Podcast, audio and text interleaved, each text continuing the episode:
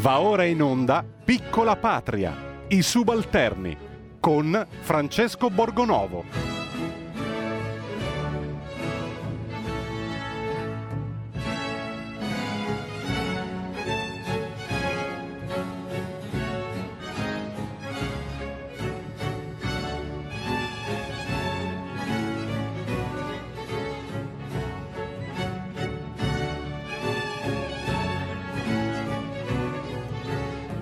Eccoci, buon lunedì, bentornati a Piccola Patria, eh, subalterni, più subalterni che mai, visto che insomma siamo ancora chiusi. Io ho questa sensazione, magari sbaglio, eh, sono io che esagero, e spero che avrete voglia di dirmelo anche voi, eh, telefonandoci, mandandoci dei WhatsApp se volete, facendoci sentire cosa ne pensate. È una sensazione poi che ci troviamo di nuovo in una sorta di lockdown, perché eh, Lombardia è già in zona rossa da due settimane, questa è la terza, e si parla di riaprire insomma ma, diciamo alla metà di aprile, c'è chi vorrebbe in questo governo riaprire anche dopo addirittura, eh, farsi tutto aprile in questa situazione e poi riprendere a maggio. Ed è un po' se ci avessero rifilato un secondo lockdown senza dircelo. No, perché uno dice, vabbè, eh, facciamo la Pasqua con un po' di restrizioni, eh, come è stato a Natale, vediamo le zone, però eh, insomma, le zone a cambiare, eh, di miglioramenti, anche se la situazione dei contagi eh, insomma, si sta un po' normalizzando, dovrebbe esserci in questi giorni il picco di ricoveri in terapie intensive, eh, che non è di certo una bella notizia, ma sappiamo che quando è così più o meno poi si raggiunge appunto il picco e poi le curve cominciano a scendere. E in realtà se andiamo a vedere eh, i dati dei contagi stavano già scendendo eh, due o tre giorni prima delle chiusure, quindi nuovamente non abbiamo la dimostrazione che le chiusure servano effettivamente a non far eh, dire, a limitare del tutto la, la, pandemia, sicuramente hanno un'efficacia, ma eh, anche perché se la gente circola meno, sparge meno il virus, mi pare ovvio, e però non, eh, dire, non sono tutti concordi gli esperti nel dire che siano utili questi lockdown, anzi, anzi. Allora, se volete dirci che cosa ne pensate, come vivete questa situazione, che cosa vi aspettate anche, perché poi eh, come si fa? A tornare a vivere, come si fa a, a ripartire, che cosa serve, ehm, perché ce lo diciamo tutti, dovremmo ricominciare, poi alla fine però eh, siamo sempre qui, no? siamo sempre in, questo, in questa situazione eh, di chiusura e sembra che non ci siano grandi alternative a meno che il vaccino non, eh, non venga diffuso e non siano immunizzate eh, maggior numero di persone possibili, insomma, come è successo in Inghilterra, come è successo in Israele, dove vediamo le immagini di gente che va ai concerti, che ha festeggiato la Domenica delle Palme assembrandosi eh, in chiesa, ma questo insomma la, la, la, fede nei vaccini è ormai l'ultima che ci rimane, a quanto pare. Io però resto così, mi rimane un po' di mare in bocca per il fatto che ci hanno richiuso dentro come se non so, non ci avessero, non si fossero neanche presi il disturbo di dire ma sì, vi chiudiamo un altro mese, fatemi una ragione. Vabbè, noi mettiamo un po' di musica e così iniziamo con un po' di ritmo, dai, la settimana.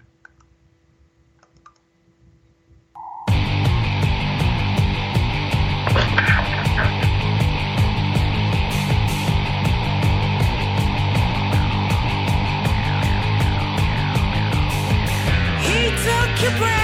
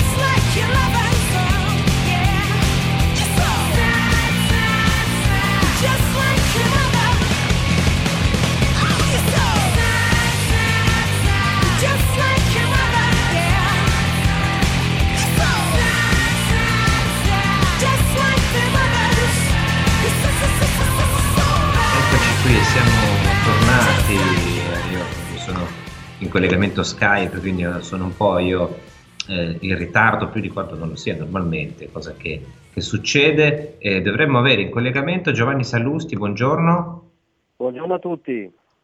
Eccoci, siamo arrivati eh, in ritardo. Giovanni, sì, io sono arrivato in ritardo, ma il, come dire, invece il lockdown è arrivato puntualissimo. Io lo chiamo lockdown perché facevo due conti in tasca e mi dicevo, ma insomma, qui eh, la Lombardia è già chiusa da due settimane, questa è la terza, ce ne aspetta probabilmente un'altra, anzi sicuramente perché c'è Pasqua di mezzo.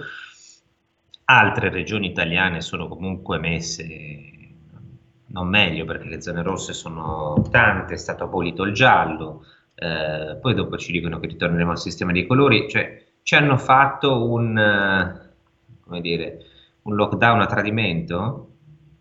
Sì, sì, direi che eh, a fuga di supercazzole cromatiche o meno sui colori, su, di, di fatto siamo in lockdown, ma direi quasi perenne, tolto la parentesi estiva, no? che non a caso è stata criminalizzata all'infinito, ancora oggi sento in tv, però attenzione a non rifare un'altra estate come quella passata. Ah, le discoteche, passata, no? sai che noi siamo siamo grandi specialisti nel dare la colpa alle discoteche, giustamente, come sai, infatti dopo metteremo anche un brano alla discoteca proprio per attirarci anche noi la colpa. No, prego, ti interrompo. Sei un difensore degli untori per eccellenza delle discoteche, io quindi mi dissocio totalmente, ci mancherebbe. Ma al di là di questo, e poi però faccio notare per esempio solo un, un dato che dà conto proprio del, del grottesco di questi continui lockdown eh, imposti, eh, diciamo nei prossimi giorni da Milano non si potrà andare a Torino, ma si potrà prendere l'aereo e andare a Ibiza o a Mallorca o a, come dire, perché per turismo si potrà andare all'estero. Quindi mentre l'85% dei nostri alberghi è chiuso e molti stanno per fallire, possiamo andare a come dire, eh, dare, dare, il dovuto a, a, ad alberghi stranieri in giro per il mondo. Siamo evidentemente alla follia. Allora, abbiamo un ascoltatore in onda, poi su questo voglio chiederti una cosa. Buongiorno. Buongiorno, sono io. Dica. Pronto? Penso di ah, sì. Salve, salve, salve Borgonovo. Innanzitutto eh, mi fa piacere che nella, nel suo stacco eh, settimanale mh, c'è della buona e sana musica rock perché ultimamente la nostra radio dal punto di vista musicale è un pochettino scaduta. Dopo questo piccolo preambolo una breve, breve riflessione un po' amara di un, di un, leghista ormai disamorato da tutto e da tutti. Credo che ormai è, è abbastanza evidente che siamo su una china ormai scellerata eh, dove, dove i nostri destini sono in mano mano a un'elite di, di, pochi, di, pochi, di poche persone che des, decidono di gestire il mondo. Io credo che ormai i governi siano bypassati e in questo mi ritrovo perfettamente in cosa ha detto l'onorevole Marco Rizzo, col quale io non condivido assolutamente della sua ideologia, però ha detto una cosa giustissima, ormai è da, è da anni che i governi non contano più niente, siamo in mano, ripeto, però, a delle, mi, a delle perdoni, che, che... Se la interrompo, mi perdoni se la interrompo, perché in realtà eh, io provo simpatia per Marco Rizzo, che è anche uno che insomma dice delle cose così diverse da quello che si chiama mainstream. Però non è esattamente vero che i gover- tutti i governi contano poco, ci sono dei governi che contano tantissimo. E qui chiamo, eh, chiamerò dopo il caso Sallusti perché poi mi hanno chiamato. Sono dei governi che contano tantissimo, ad esempio il governo di Boris Johnson in Inghilterra, ad esempio il governo israeliano, e quelli hanno gestito perfettamente la, dopo qualche tentennamento iniziale, in particolare Johnson, hanno gestito la situazione perfettamente e sono tornati a riaprire. Quindi io ho la sensazione che non tutti i governi siano deboli, sono deboli i governi che vogliono esserlo o i governi dove ci sono esponenti eh, di partiti come il Partito Democratico che sono pronti a, a, a rispondere alle chiamate, nel senso evviva armiamoci e serviamo no? in qualche maniera. Quindi io eh, condivido e capisco anche la, la, disillusione e me ne dispiace, eh, però non tutti, cioè non è una via secondo me chiusa, ecco, no? ci sono delle alternative, ce le abbiamo sotto gli occhi, anche se li abbiamo sempre presi in giro, li abbiamo, li hanno da sinistra sempre presi in giro. Abbiamo un'altra chiamata, buongiorno. Marco da Mantova, due cose veloci, ciao. La prima, buongiorno. Noi purtroppo stiamo pagando sulla nostra pelle, ehm, lo vediamo, una formidabile lotta per il potere, perché i chiusuristi sanno bene che prima o poi si andrà a votare e stanno cercando di far vedere al Paese che la Lega che comanda gli aperturisti non può fare nulla e che quindi è uguale a tutti gli altri partiti. La seconda cosa è un pochino più di costume. Eh, semplicemente tengono ancora chiusi le discoteche, i teatri, però il teatro della De Filippi il sabato sera, quello di Amici, se non vado errato, ha la gente. Quindi evidentemente c'è chi paga il lockdown e chi invece non lo paga. Ti saluto, ciao! Ecco, su questo vorrei dire una cosa perché ehm, la, io sono stato in una, un teatro della Fascino, gestito dalla Fascino, che è la società di, di, che gestisce i programmi di Mario De Filippi, per, nello specifico il Costanzo Show, che si svolge in un teatro, fatto come un teatro, e vi assicuro che ehm, non è che ci, si fanno anche qui differenze, cioè loro possono e gli altri no, loro sono bravi e sono bravi per un motivo, perché quando io sono arrivato mi hanno fatto eh, il tampone, mi hanno fatto fare il tampone molecolare, eh, che potete fare anche voi se fate richiesta in uh, farmacia o altrove, in strutture mediche, ho fatto il tampone rapido il giorno seguente, quindi l'ho ipercontrollato hanno delle protezioni, ci sono le mascherine, ci sono delle, dei separatori tra una sedia e l'altra, delle barriere di plexiglass, hanno gestito la riapertura ehm, in maniera intelligente. Eh, io mi domando perché invece di tante fregnacce eh, non si prende quel modello lì che funziona. È vero che è uno studio televisivo, è vero che ci sono eh, delle gabole, no? perché su questo ha ragione eh, il nostro ascoltatore, assolutamente, nel senso che si fanno distinzioni tra gli studi televisivi e teatri, ma basterebbe prendere esempio, basterebbe prendere esempio e, e, e seguire quello che fa la Fascino con Maria De Filippi, questo è. I teatri possono riaprire, potrebbero farlo così. Eh, Sallusti, voglio sentire te su, su queste due telefonate. Queste due telefonate secondo me erano, erano legate, no? Nel senso che, eh, per continuare le tue osservazioni, i governi forti o meno deboli sono quelli di quei paesi dove non si è diciamo, abolita o congelata all'infinito quella bizzarra pratica che sono le elezioni, no? che poi connotano quell'altra bizzarra cosa che è la democrazia. Eh, ehm, io ho letto, sulle pagine di un giornalone, forse la Repubblica, eh, il seguente titolo, Israele costretto a rivotare per l'ennesima volta. Come costretto a rivotare? Cioè quasi come se fosse una diminuzione no? o un errore continuare con questa pratica vetusta del voto. No, no, in Israele votano, votano sotto pandemia, hanno un governo forte che si è approvvigionato di vaccini per tempo e in dosi massicce, cioè l'esatto contrario di Speranza Arcuri, e ora Israele festeggia le riaperture dei locali, dei teatri, della vita, ci sono i ragazzi che festeggiano. Quindi sicuramente la condizione per avere un governo forte è che non venga abolita la democrazia.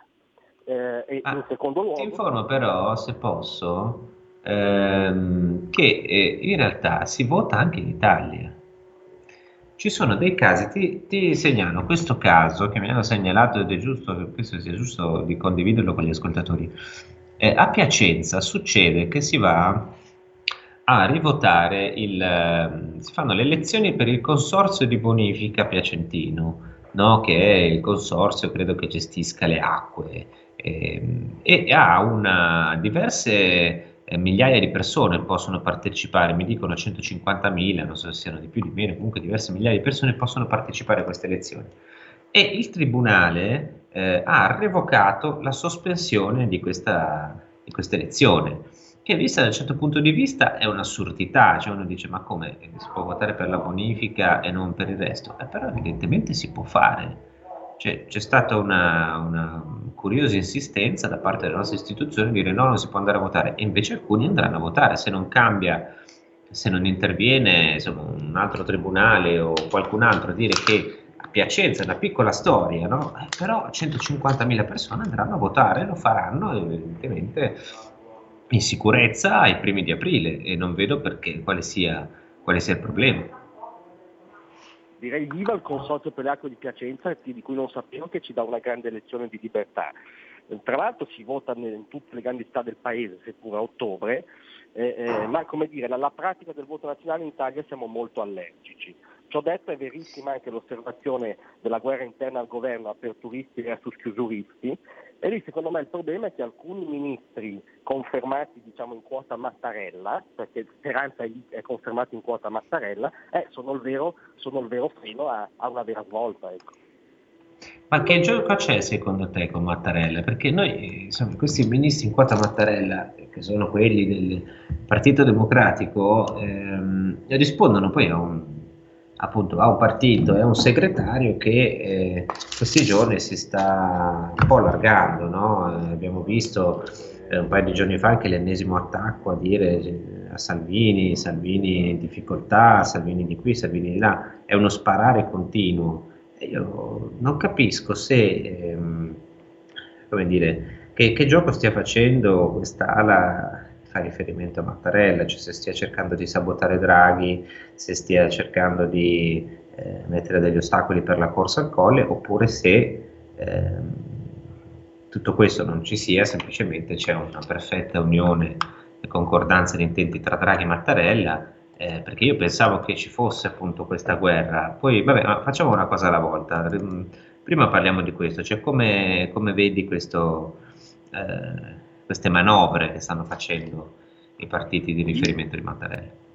Io quoterei assolutamente la tua prima ipotesi, eh, cioè diciamo che sia un sabotaggio a Draghi o quantomeno un mettere un freno a quello che sembrava l'agenda Draghi, e cioè presiedo il governo d'emergenza nazionale, metto più o meno in sicurezza il Paese e mi avvio al Quirinale. Chiaramente questo non corrisponde ai, ai desiderati di Mattarella che dopo che Napolitano ha sdoganato il secondo mandato, no? cioè il fatto che il Presidente della Repubblica sia un paramonarca. Cioè tu dici Mattarella vuole fare il bis? Beh, insomma, certi, come dici tu, certi eh, ministri e certe politiche imposte in controtendenza con quella che sembrava una linea originaria Draghi, che parlo subito di riaperture alla prima conferenza stampa, eh beh, mi fa pensare che non ci sia questa grande unità di intenti. Per, però ti faccio, faccio, l'avvocato del diavolo, poi abbiamo due chiamate e le mandiamo. Faccio l'avvocato del diavolo e ti dico questo. Io eh, pensavo, ero convintissimo di questa cosa, poi ho visto l'atteggiamento che Draghi ha tenuto in conferenza stampa l'altro giorno e... Eh, non, non, ho per niente apprezzato due cose. Una, la battutina che ha fatto sulle vacanze, mentre il ministro Garavaglia, eh, che, che, diceva si può cominciare a prenotare eh, le vacanze, stava tirando fuori un tema fondamentale, non perché eh, vogliamo andare in vacanza, ma perché c'è un comparto gigantesco e, e vitale per il nostro paese che deve ricominciare a lavorare e vedere il Presidente del Consiglio che gli dice risponde così una risatina, sì anch'io devo, mi piacerebbe andare in vacanza, mm, non lo so, non, eh, mi ha fatto pensare in fondo di non essere poi così eh, aperturista, cioè di avere questa idea per cui alla fine si fa quello che decido io e, e poche storie, ecco. E l'altra, insomma, anche lì mh, mm, qualche reazione, diciamo, fredda, andiamo metterla così, sul, sul tema delle chiusure, come dire, ammetto zero trattative, andiamo avanti, decidono i dati, che poi vuol dire decido io e non rompetemi le scatole. No, no, allora hai ragione, c'è stato negli ultimi giorni un inquietante scivolamento di Draghi verso l'agenda dei chiusuristi che a me ha preoccupato molto, lo, lo, interpreto un po' come una sorta no, di, di, segnale al, al deep state, no, allo Stato profondo, questo nome che va di moda. Che cosa sono poi? No? Sono le grandi burocrazie, gli apparati di Stato, eh, i poteri perenni tecnico-scientifici che vivono anche no, di questa emergenza. E questi sono sembrati dei segnali di Draghi quasi di arrendevolezza verso questo deep state e mi hanno sicuramente preoccupato. Eh, a maggior ragione dico, per fortuna che eh, c'è la Lega in questo governo che tenta una controspinta rispetto a tutte queste tendenze. Allora, abbiamo due chiamate, buongiorno, la prima. Sì, buongiorno, è Alessandro Firenze. Allora io volevo Buongiorno. farvi una domanda, quando si parla di governi. Volevo sapere a oggi qual è la convenienza politica della Lega di stare in questo governo. Mi spiego meglio. Il PD ha tutelato la sua base elettorale, che è quella dei dipendenti, specialmente dipendenti statali, ottenendo un immediato aumento dei, degli stipendi. 5 Stelle ha ottenuto un rifinanziamento maggiore del reddito di cittadinanza. Noi invece abbiamo, rinunci- abbiamo rinunciato alla flat tax, abbiamo rinunciato alla rottamazione delle cartelle esattoriali in gran parte e non abbiamo nemmeno ottenuto lo spostamento dei 5 miliardi e mezzo dell'inutile cashback sul, sul decreto di ristori, che è, pardon, sostegno, che è obiettivamente ridicolo. Era stato detto che ci sarebbero stati dati più soldi con questo decreto che con Chiaro. tutti gli altri decreti precedenti.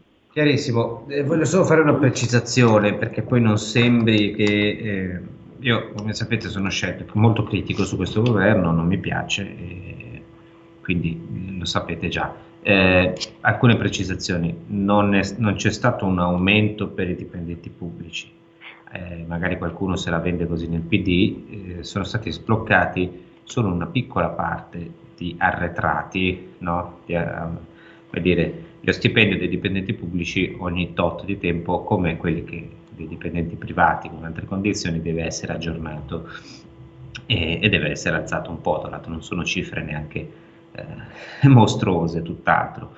Quindi semplicemente sono stati sbloccati questi soldi che erano, giacevano lì da mi pare 4-5 anni.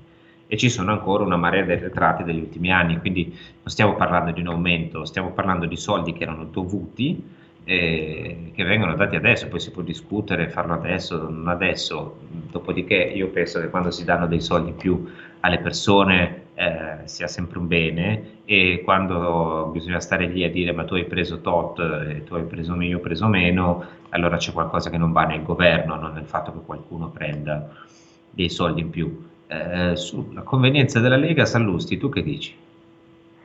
Ma allora, la Lega... Tu sei stato un grande fan, di, di, di, di, a differenza di me, di questa operazione. Sì, no, io continuo, diciamo, fan non lo so, continuo a sostenere la, la, bontà della scelta della Lega di entrare in questo governo, ma per, ma per un motivo evidente, cioè, eh, anche la Lega è entrata in questo governo per tutelare il suo elettorato di riferimento, che sono i ceti produttivi tendenzialmente, in, in, gran parte allocati al nord, ma non solo al nord, perché questa è stata la svolta di Salvini, parlare dei ceti produttivi di tutto il paese. E, e, e voglio dire, dopo un anno in cui sono sparite 300.000 imprese, nel 2020, 300.000 imprese, e, e in cui chiunque come dire, faccia un giro per strada, ammesso sia ancora concesso, eh, può vedere come negozi, eh, piccolo commercio c'è una crisi devastante, la Lega ha detto piuttosto che stare in panchina e continuare a subire l'agenda diciamo DDR di Speranza in Company, provo a entrare a difendere, difendere questo, questo, segmento sociale in grande difficoltà. Ovviamente è difficilissima questa cosa perché appunto tu ti siedi con gente che, che, che addirittura nega esiste un'emergenza economico-sociale.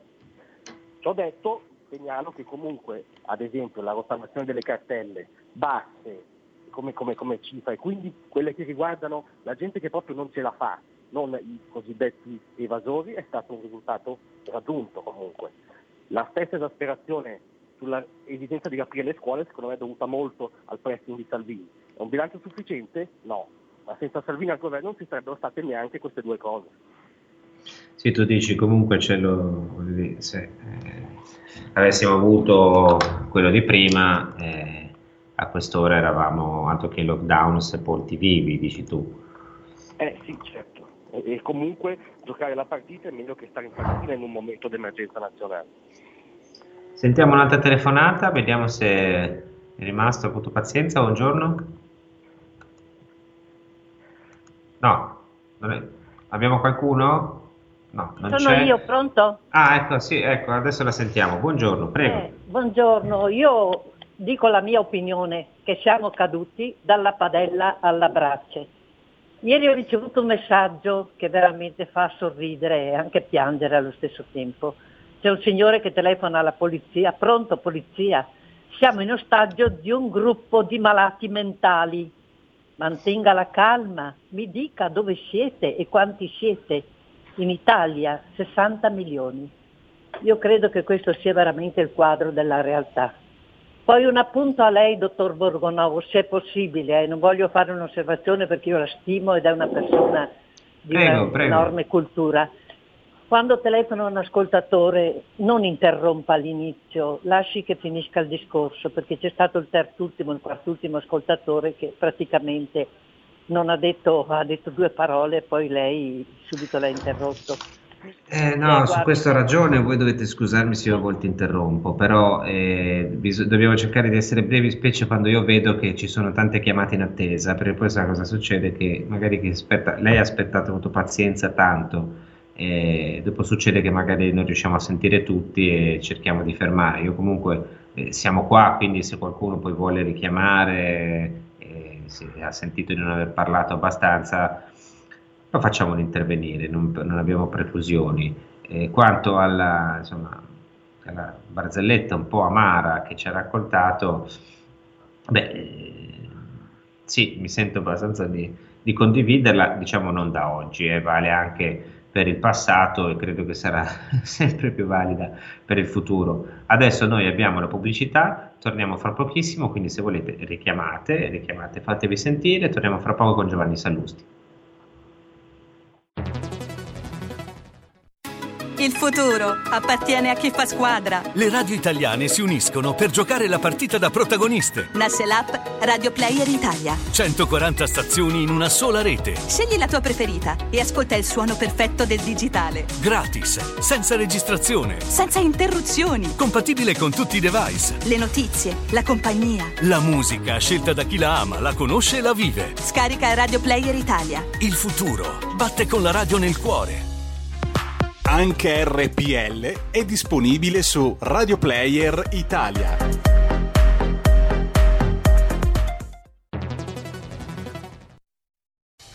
Porta con te ovunque RPL la tua radio. Scarica l'applicazione per smartphone o tablet dal tuo store o dal sito radiorpl.it. Cosa aspetti?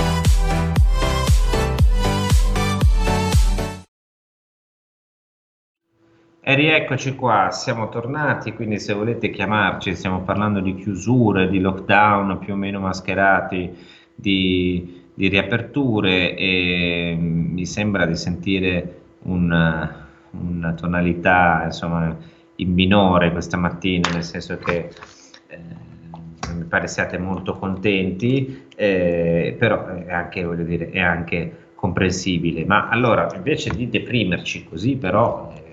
Giusto essere arrabbiati, è giusto rivendicare le proprie cose, ma deprimersi no. È anche, vedere, è anche sbagliato pensare che non ci sia una via d'uscita, le vie d'uscita ci sono, i governi contano, diceva prima un nostro ascoltatore, ha fatto una riflessione importante prima dicendo ma la sensazione che i governi non contino più e invece contano, eh, il problema è che bisogna avere dei buoni governi. E allora noi per tirarci su un pochino di morale e soprattutto, caro Sallusti, per mettere eh, così nostra, il nostro tassellino dalla parte degli untori, tu come sai, come ti ho detto anche prima, noi difendiamo sempre le discoteche, i locali, quelli che sono chiusi e cui non pensa nessuno che hanno ricevuto circa 3.700 euro in media di, eh, come si chiamano, sostegni, che è una barzelletta. Allora noi ci sentiamo un pezzettino di brano di discoteca, uno storico, quando l'Italia ancora dominava e dominava anche nelle, nelle classifiche della, della musica da ballare. Sentiamo un po' Giorgio Moroder.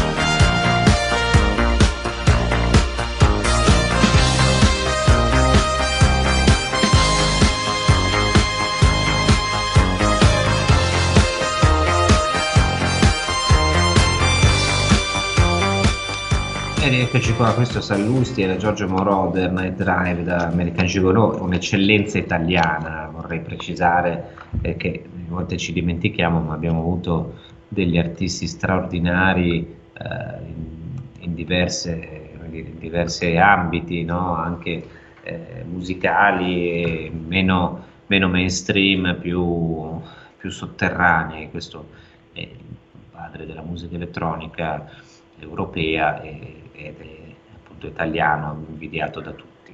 Comunque, eh, stavamo parlando di chiusure e ehm, sento che c'è un po' di scoramento nei nostri ascoltatori, mi sembra di percepire così. Eh, tu continui quindi a essere convinto che invece sia stata una scelta giusta, cioè tu dici piuttosto che rimanere fuori dai giochi, meglio, eh, meglio provarci.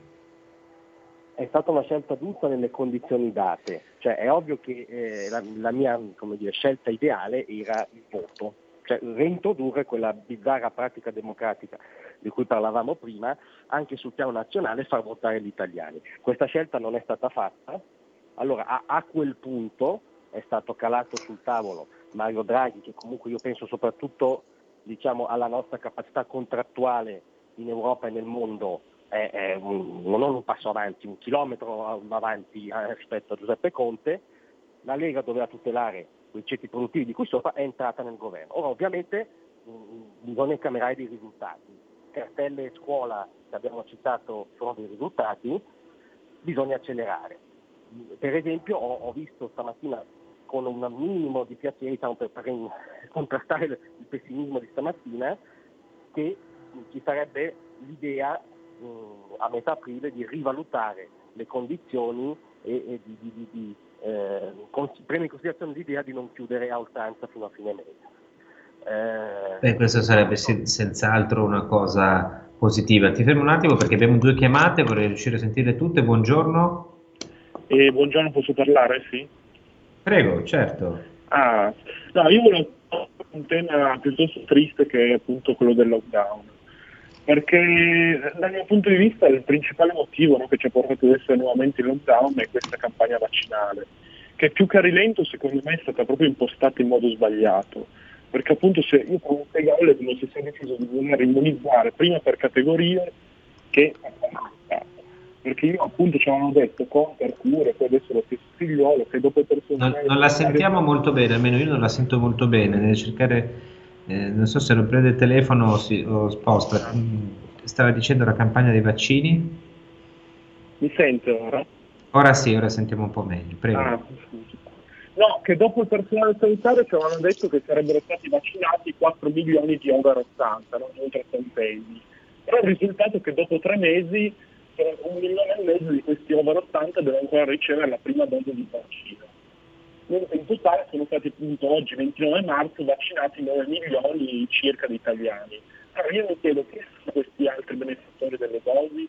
Cioè perché in alcune regioni come ci siamo tanto caduti contro la Lombardia, però io noto che ci sono regioni come ad esempio la Toscana che hanno il 20% dei loro cittadini, cioè, cioè meno certo, beh, dei loro cittadini. Perché contro la Lombardia, insomma, eh, no, no, in Lombardia qualcosa non ha funzionato, eh, non c'erano... Eh, c'erano cose che non andavano bene, eh, Aria non, non, ha svolto i compiti che gli erano richiesti, eventualmente, almeno così dicono Moratti e Bertolaso, eh, quindi c'è qualcosa che non andava, c'è, c'è stato. Eh, diciamo che però si è parlato solo della Lombardia, perché ovviamente c'è Fontana, c'è la Lega, è una regione governata dal centrodestra e quindi ecco i mostri cattivi, brutti e incapaci, eh, basterebbe guardare intorno mi sembra che appunto la Toscana è un caso clamoroso con anche quelli che saltano le fila e, in maniera discutibile. Poi mi pare che anche eh, in Emilia Romagna però ci sia qualche problema. In ogni caso manca un coordinamento nazionale sui vaccini. E siamo in lockdown per questo? Sì, eh, però non solo, credo, perché poi eh, anche in assenza del vaccino alcune cose, alcune accortezze per ripartire. Io mi chiedo, ad esempio, per quale motivo eh, durante, nella zona rossa io posso andare al supermercato, magari anche solo per comprarmi, che ne so, una tintura arancione per i capelli, perché mi voglio fare no, i capelli colorati, ma non posso andare a comprare un paio di pantaloni in un negozio di abbigliamento. Cioè possiamo entrare in 50 dentro una, una sala, fare la coda, fare così, non possiamo entrare magari uno alla volta, due alla volta, tre alla volta dentro un negozio di vestiti dei quali magari abbiamo anche necessità. Eh, può succedere che non abbia bisogno di un vestito, come tutto è necessario, voglio dire, eh, tutto può essere anche superfluo, però eh, ci sono delle cose che mi sembrano eh, davvero assurde e penso che con qualche riflessione in più magari si potesse evitare la chiusura totale perlomeno. anche se grazie al cielo non è uguale a quella dell'anno scorso. Abbiamo un'altra chiamata, buongiorno. Buongiorno. Non ce l'abbiamo più. Penso sia caduta, Francesco. È caduta, eh, vabbè, è caduta la linea, come vedete adesso purtroppo un po' un problema perché se noi facciamo aspettare tanto, già parliamo tanto noi, se vi parlate tanto anche voi facciamo fatica, però cerchiamo di, di sentire tutti, di recuperare la prossima volta, visto che siamo verso la fine, vorrei chiedere a, a Giovanni Sallusti questo, cioè ehm, è vero appunto che eh, è giusto stare dentro, ottenere, ottenere, provare a ottenere qualcosa, no? Eh, e combattere magari anche con chi invece vuole eh, chiudere tutto. Eh, mi chiedo se eh, non ci sia in questo modo anche un rischio però di logoramento, perché in fondo eh, gli altri, la, la componente giallo-rossa ha maggioranza, cioè finché non si torna a votare noi abbiamo votato un Parlamento che non credo rappresenti minimamente l'orientamento degli italiani in questi giorni, quindi il rischio grosso è quello lì forse, il logoramento. No, il rischio naturalmente è altissimo, è altissimo e lo, lo, si sta vedendo appunto nelle cronache di questi giorni anche nell'inquietante scivolamento di Draghi verso le ragioni dei chiusuristi di cui parlavamo prima. Eh, quindi il rischio non solo c'è ma è altissimo.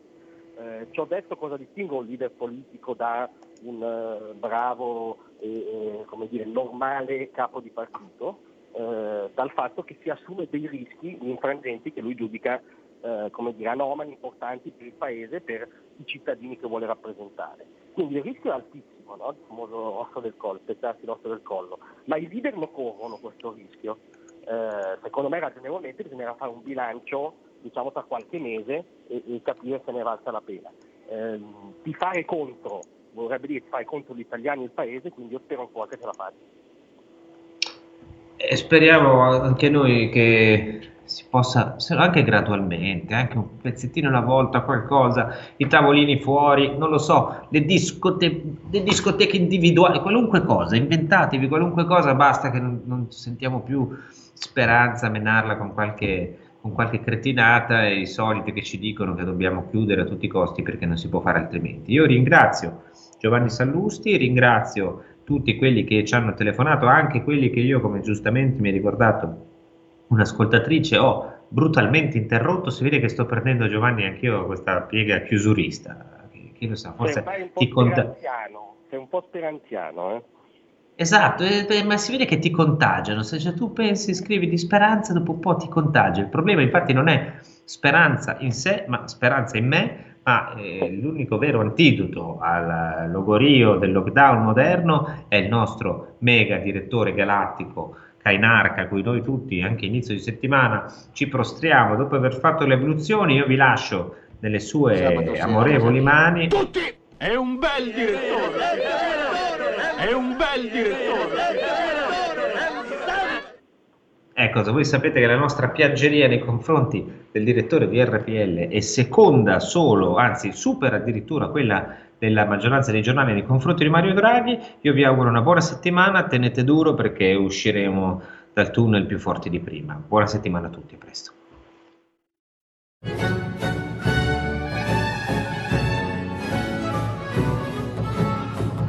Avete ascoltato Piccola Patria, i subalterni con Francesco Borgonovo.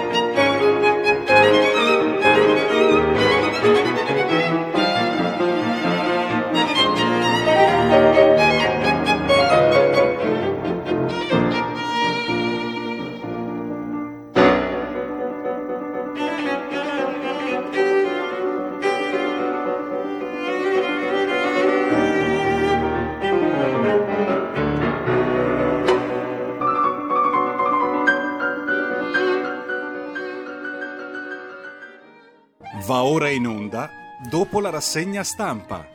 Le note a margine politicamente scorrette di Daniele Capezzone.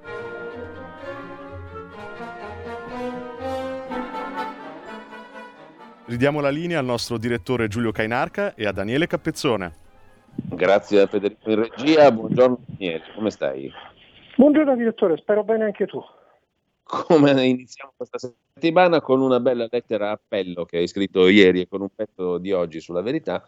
Abbiamo fatto la rassegna stampa stamattina, abbiamo visto che cominciano a mettersi in fila un pochino di osservazioni sulla politica del governo Draghi in tema di chiusure e aperture. Oggi sulla verità, Daniele, c'è un tuo pezzo che riprende la lettera aperta sostanzialmente che hai scritto ieri al presidente Draghi facendo riferimento sia alle motivazioni con cui vengono decise le chiusure e al loro fondamento sia al cronoprogramma, al, ai tempi. E oggi ci sono cinque consigli, per così dire, no? Cinque punti sui quali tu dici bisognerebbe prestare attenzione per ritornare a vivere. Ti pare che possano essere accolti questi punti che riguardano, lo dico a beneficio di chi ci ascolta, l'abbiamo già citati prima, ma comunque consentire alle imprese private, per esempio, che lo vogliano, di vaccinare i propri dipendenti, così si moltiplicano i numeri dei vaccini in tempi rapidi. Mm, finalmente mettere a posto la questione dei trasporti pubblici in accordo con i trasporti privati e col sistema di trasporto turistico, eh, dare corpo a quelle terapie domiciliari di cui sia la verità che noi parliamo da mesi, proprio dopo di noi andrà in onda un'intervista alle 10.35 al professor Cavanna, mm, fissare una capienza per le riaperture dei locali con severi controlli e poi su distanze e mascherine far conto sull'intelligenza degli italiani, senza regolamentare tutti i dettagli ma con consigli forti. Mi sono permesso di riassumere tutto perché insomma sono cinque punti pratici. Ecco, mm, c'è lo spirito per accoglierli secondo te da parte del governo? Ah, sai, se eh, prevalesse, io spero di no, la logica diciamo, ideologica di speranza, è evidente che la risposta eh, sarebbe negativa.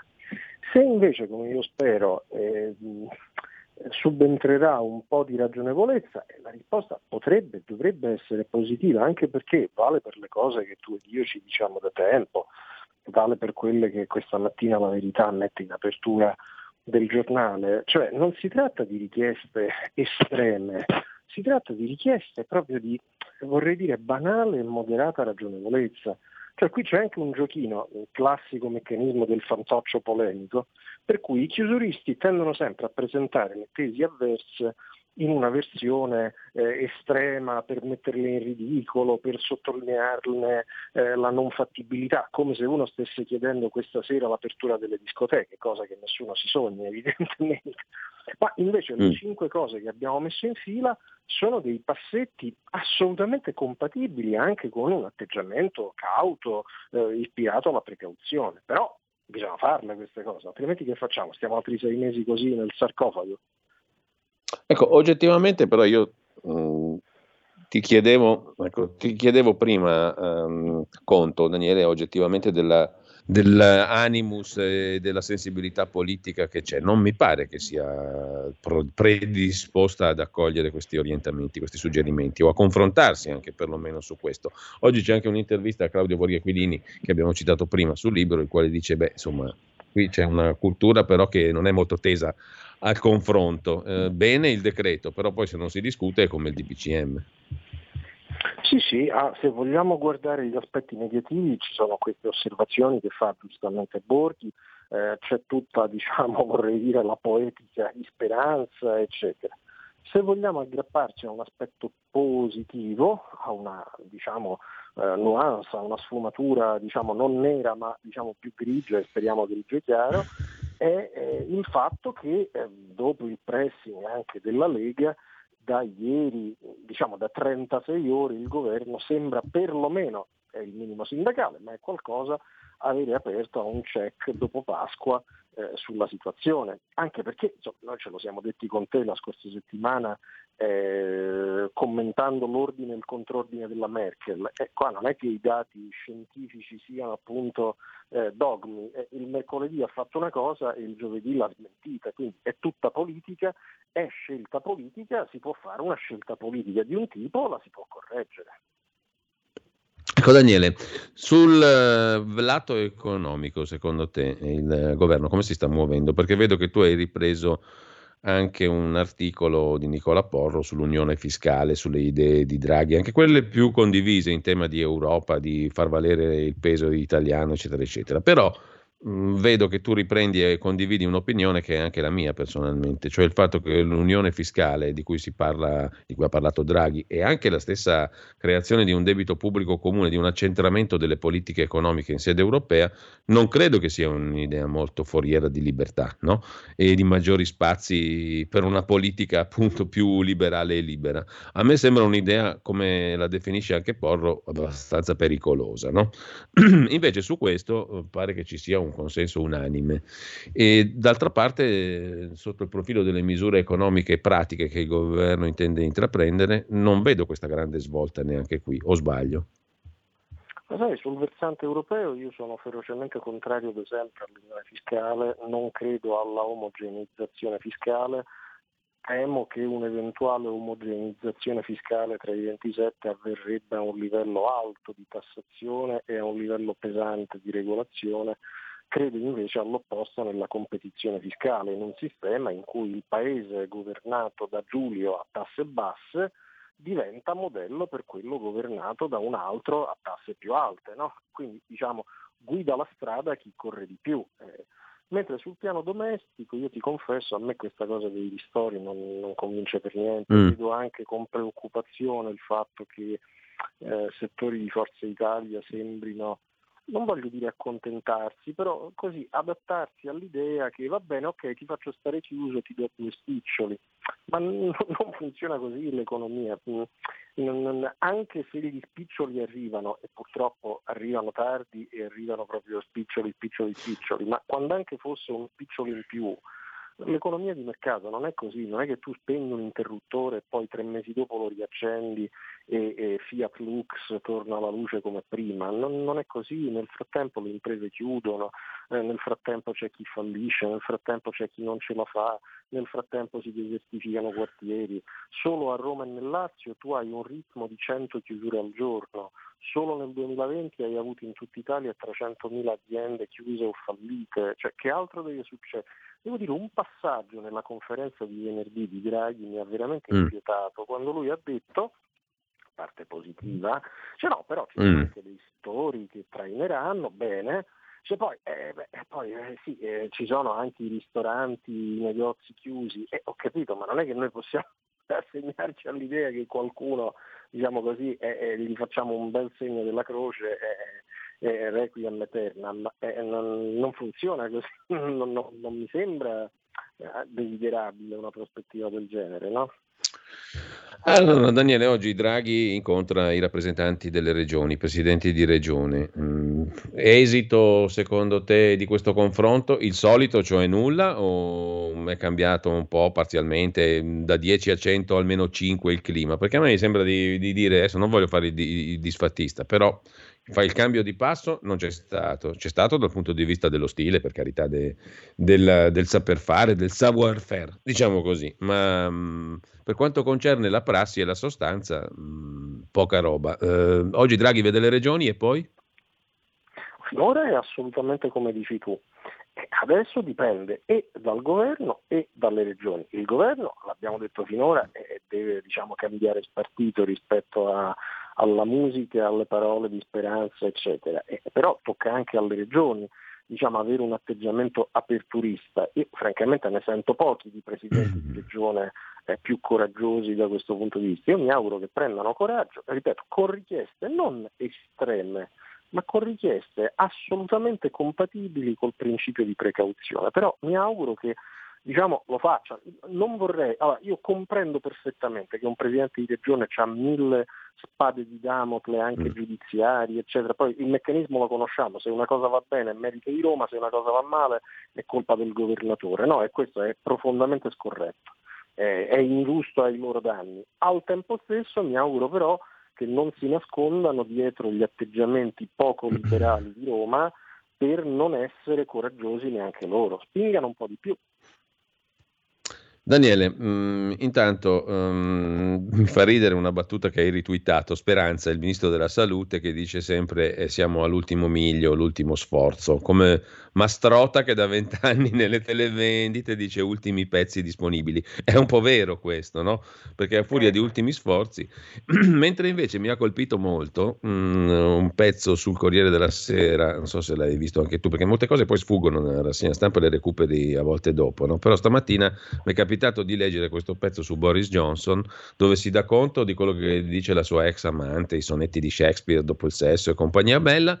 È un casinista, è uno che non sa mettere ordine nella sua vita privata, è un personaggio che definirlo strambo gli si fa un complimento. E poi en passant, in chiusura di articolo, il Corriere scrive che però insomma questo personaggio sputtanato eh, casinista e incapace ha ehm, portato fuori, sta portando fuori il paese dalla pandemia, ha condotto con successo la Brexit e ha stravinto le elezioni. Insomma, robetta da niente in confronto ai sonetti di Shakespeare dopo il sesso, no?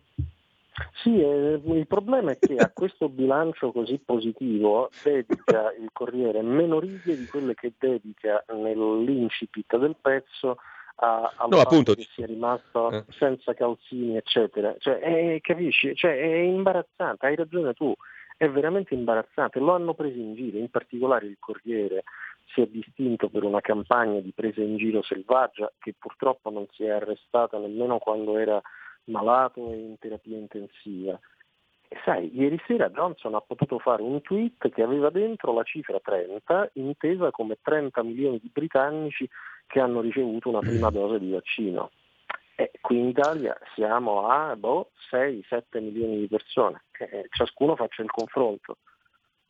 Allora, ci salutiamo qua, tra poco il professor Cavanna, eh, l'intervista, ascoltatela, intanto grazie a Daniele Capezzone, buona giornata Ciao, Daniele, a domani, grazie mille. A te.